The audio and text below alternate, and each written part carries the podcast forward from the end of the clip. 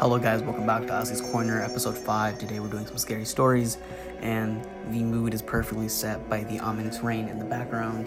And there might be thunder, lightning any second. I hope I don't lose power. But today we're doing scary stories. Might be one story, might be two stories. It depends on how long it takes me to tell the first story. But this will definitely be split into two parts. I will definitely include one of my friends. She wanted to be on, but she like we can't because I gotta get an episode out today. So basically, we're yeah, let's get right into it. So to give you guys some context, the story takes place in Bangladesh, and so if you guys don't know, I am Bengali, and like Bangladesh is a very spiritual place, and like there's a bunch of jinns. If you guys don't know jinns, jinns are basically like they're spirits, and there's good jinns and there's bad jinns and um, yeah. So when my mom was like 16 um, her our family home in Bangladesh it's still like we still use it to this day but it's renovated now. But back then it was like very worn down. So she was going to school it was 5 a.m she was going to school and the building um like there was three floors the building had a ground floor and like the ground floor had a lobby area and the lobby area like led to the outside. So there was two stairwells and one stairwell went to the right side of the building, the other stairwell went to the left side of the building. And so my mom, she, my mom's side of the family, she lived on the left side of the building, and my mom used to go to school like 5 a.m. And one night, or one morning, I guess, one morning she was going to school, and she was walking and then it was pitch black outside. Like the stairwell was dark but my mom was walking. I, I think she was either walking to school or she like went by car. So she was walking and she was trying to go down the stairs. And like the the lobby area it's like lit up by like a single light bulb. So like you can see but it's like barely you can see anything at all. So when she was walking she saw this little girl in the corner of like the end of the stairwell leading to the right side of the building the little girl was she had like pigtails and she was like wearing all white. She had like a white dress on and she had like a ball in her hand.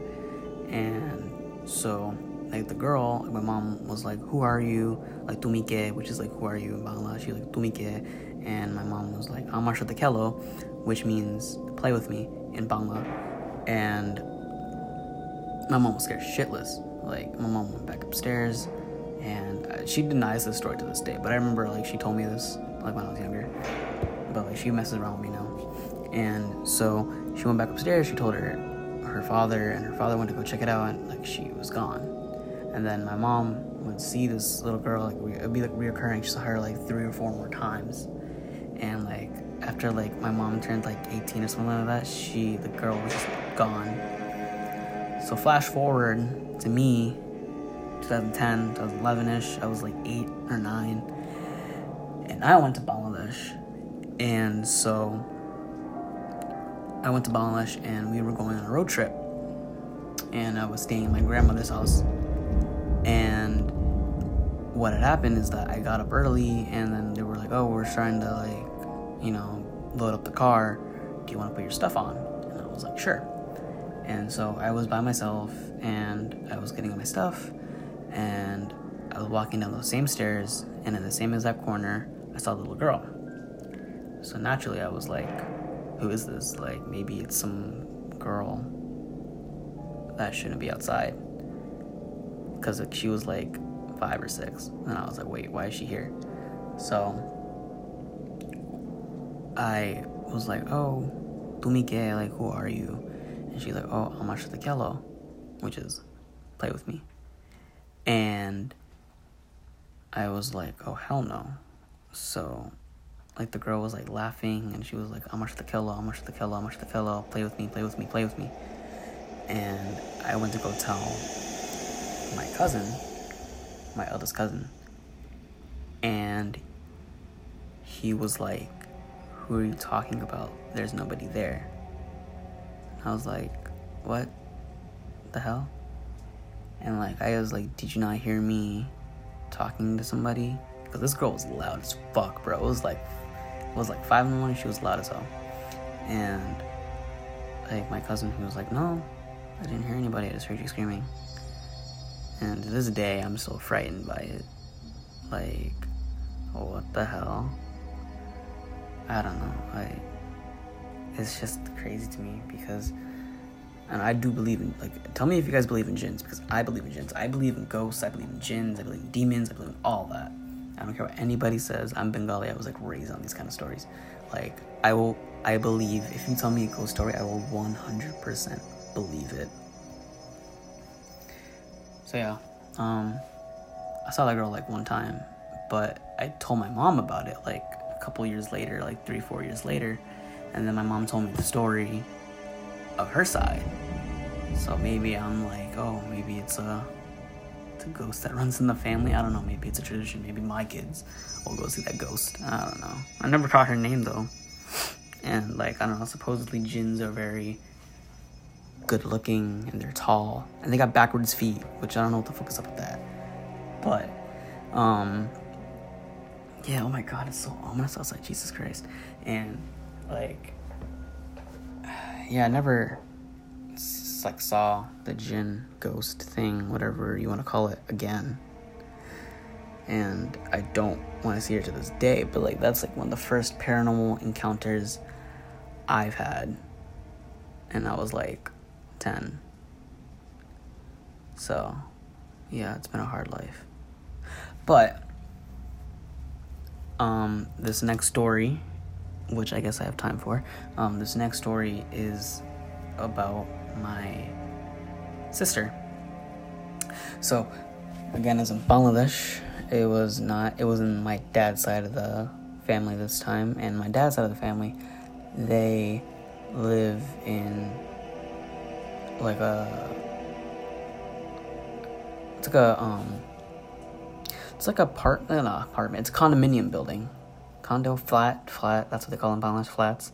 Um so yeah my my sister was like gosh I don't know. She was she was in high school I think I think. So um she had gotten in into an argument with my mother. And like so the house so basically what happened let me give some context. So what had happened is the we my grandma she lives on the seventh floor of the building and we don't own this building so like there's other people that live around so yeah so we live in the seventh building and like we own two flats two condos whatever you want to call it and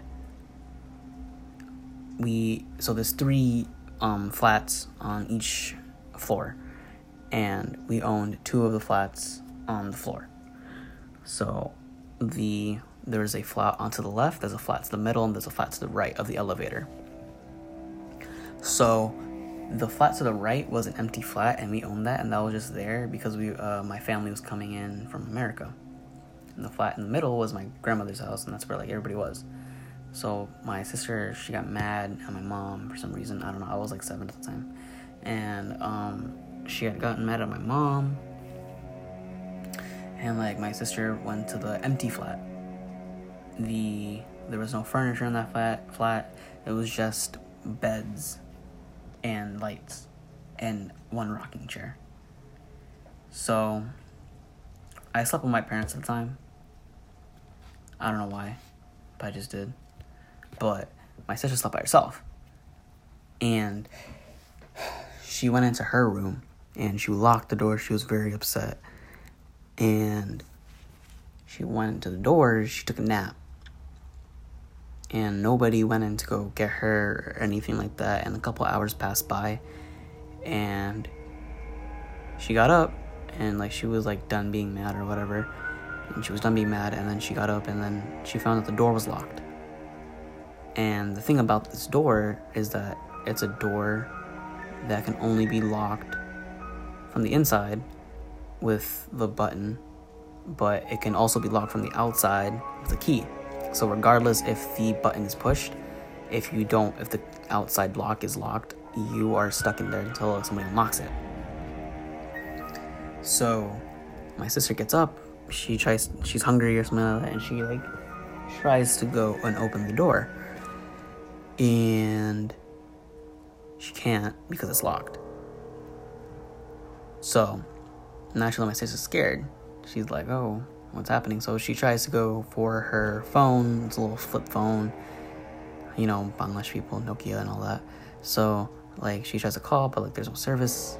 And, like, she starts, like, slamming the door. She's like, hey, let me out, let me out, let me out, let me out. Like, nobody's hearing her because, like, it's far off from the other, like, from where everybody else is. It's a good, like, 100, 150 feet, and it's, like, there's, like, three walls, like, containing the sound. So, my sister's just trapped in there. And, like, while she's banging on the door, she hears this baby crying. And my sister, like, you know, she automatically gets scared and she's like, let me out. I'm gonna get Baracoro, let me out, gonna, let me out, I'm gonna get Baracoro. So, she, like, you know, she's crying, she's crying, and she's crying, she's crying. And then the sound of the baby gets louder, and there's this mother singing to it. And my sister, like, you know, she's being harder, and eventually, like, the, the sound of the crying is getting harder, the, the sound of the singing is getting harder.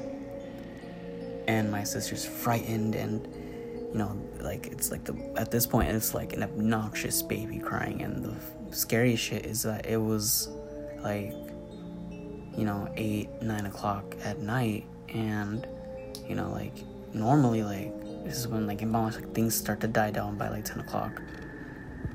And well the place where we're from at least. And like loud like the crying got louder and louder and louder. And then by some miracle of god like my sister she opened the door. And like she went crying to my mom. She's like why'd you lock me in? Why'd you lock me in? I was scared. I'm a boy by silam i was scared. Like what are you doing? What's wrong with you? And all that. And then my mom was like nobody came to go check on you. Nobody was there. What are you talking about?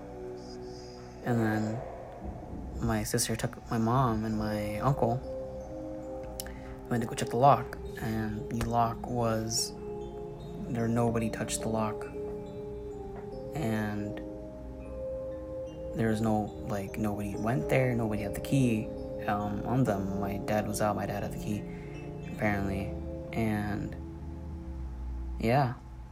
So my, sister asked about the crying apparently there was no baby that lives upstairs because there's only one way for that like for her to hear crying which is upstairs and there was no child like that lived upstairs fuck my foot fell asleep but yeah there was no child that lives upstairs so to this day like my sister my sister still is frightened and scared like to tell that story and this is like the one of many paranormal encounters I've had. I think I'm gonna split this up into two parts because I don't want like the podcast to exceed 20 minutes. So if you enjoyed, thanks for listening. And I hope you uh, enjoyed listening to this. And if you don't believe this, like I'm just saying, like this is completely real. Like if you believe in jinns, you'll get what I'm talking about. If you don't believe in jinns, like what the fuck are you doing with your like jinns are real? Like, I, I will debate this with anybody. Jinns are completely 100% real. If you don't believe in them, there's something wrong with you. But if you guys enjoyed, there's more where that came from, and there's more stories, and I can't wait to share with you guys. Hopefully, I get somebody else to share their stories with me. And yeah, I hope you guys enjoyed, and I'll see you guys next time.